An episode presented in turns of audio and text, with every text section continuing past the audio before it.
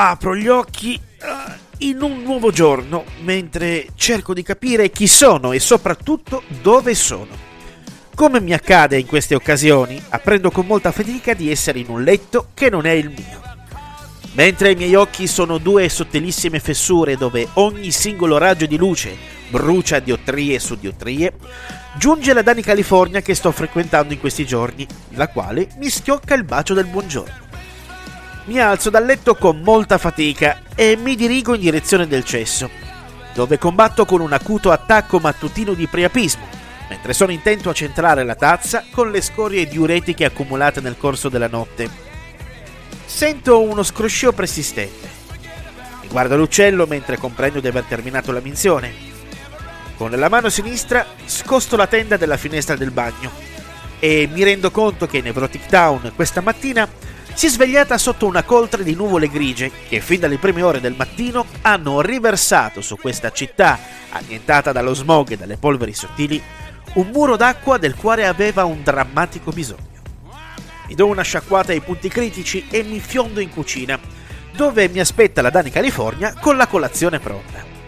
I suoi occhi verdi mi fissano e mi sorridono, mentre, guardandola, comprendo le ragioni che mi hanno spinto la sera prima a non fare rientro a casa mia. Da una cassa sento provenire della musica. La voce sembra quella di Mick Jagger, il tocco di chitarra di Kate Richards. Chiedo quindi alla padrona di casa se siano proprio le pietre rotolanti, la quale candidamente mi risponde che oggi è uscito il loro nuovo album intitolato Acne Diamonds. Scendo quindi definitivamente dalle nuvole e guardo il titolo della canzone che in quel momento sta girando sul display dell'assistente vocale, Angry. E adesso sì, che sono veramente curioso. 18 anni dopo l'uscita del loro ultimo disco di inediti, i Rolling Stones danno alle stampe il 24 album intitolato Acne Diamonds. Come spiegato dall'inossidabile Mick Jagger nel corso della conferenza stampa di presentazione del disco, il titolo si rifà ad Acne, il quale è un borgo di Londra situato nella zona nord-est della città. Qui, quando vai a riprendere la macchina, potresti trovare il finestrino dell'auto fracassato, ad Acney i diamanti sono proprio quei pezzettini di vetro andato in frantumi. Ciò che non va in frantumi sicuramente è l'attitudine alla vita e la rock di Jagger e soci, i quali, nonostante la perdita del fratello e batterista Charlie Watts scomparso nel 2021 in seguito ad un'operazione urgente al cuore, non accusano minimamente l'incedere del tempo. Anzi, il disco si apre con l'energica Angry, che ha nel riff di chitarra dei richiami a Start Me Up, ne condivide sicuramente il piglio cazzuto, quasi da traccia in grado di essere ascoltata al mattino per potersi svegliare con la giusta carica. La seconda traccia, Get Close, vanta la collaborazione di Sir Elton John al pianoforte ed è sicuramente una delle diverse interessanti tracce di questo disco. Le collaborazioni illustri non terminano di certo qui. Sir Paul McCartney infatti suona il basso nella graffiante Bite My Head Off mentre Lady Gaga e Stevie Wonder si alternano nella ballata blues Sweet Sound of Even.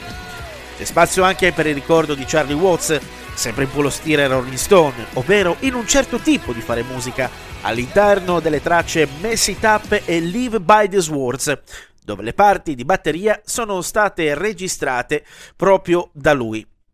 Acne Diamonds suona alla grande perché non è un semplice disco, è una lezione di vita, la prova vivente di come ci si possa ancora divertire facendo ciò che si ama, indipendentemente dall'età anagrafica.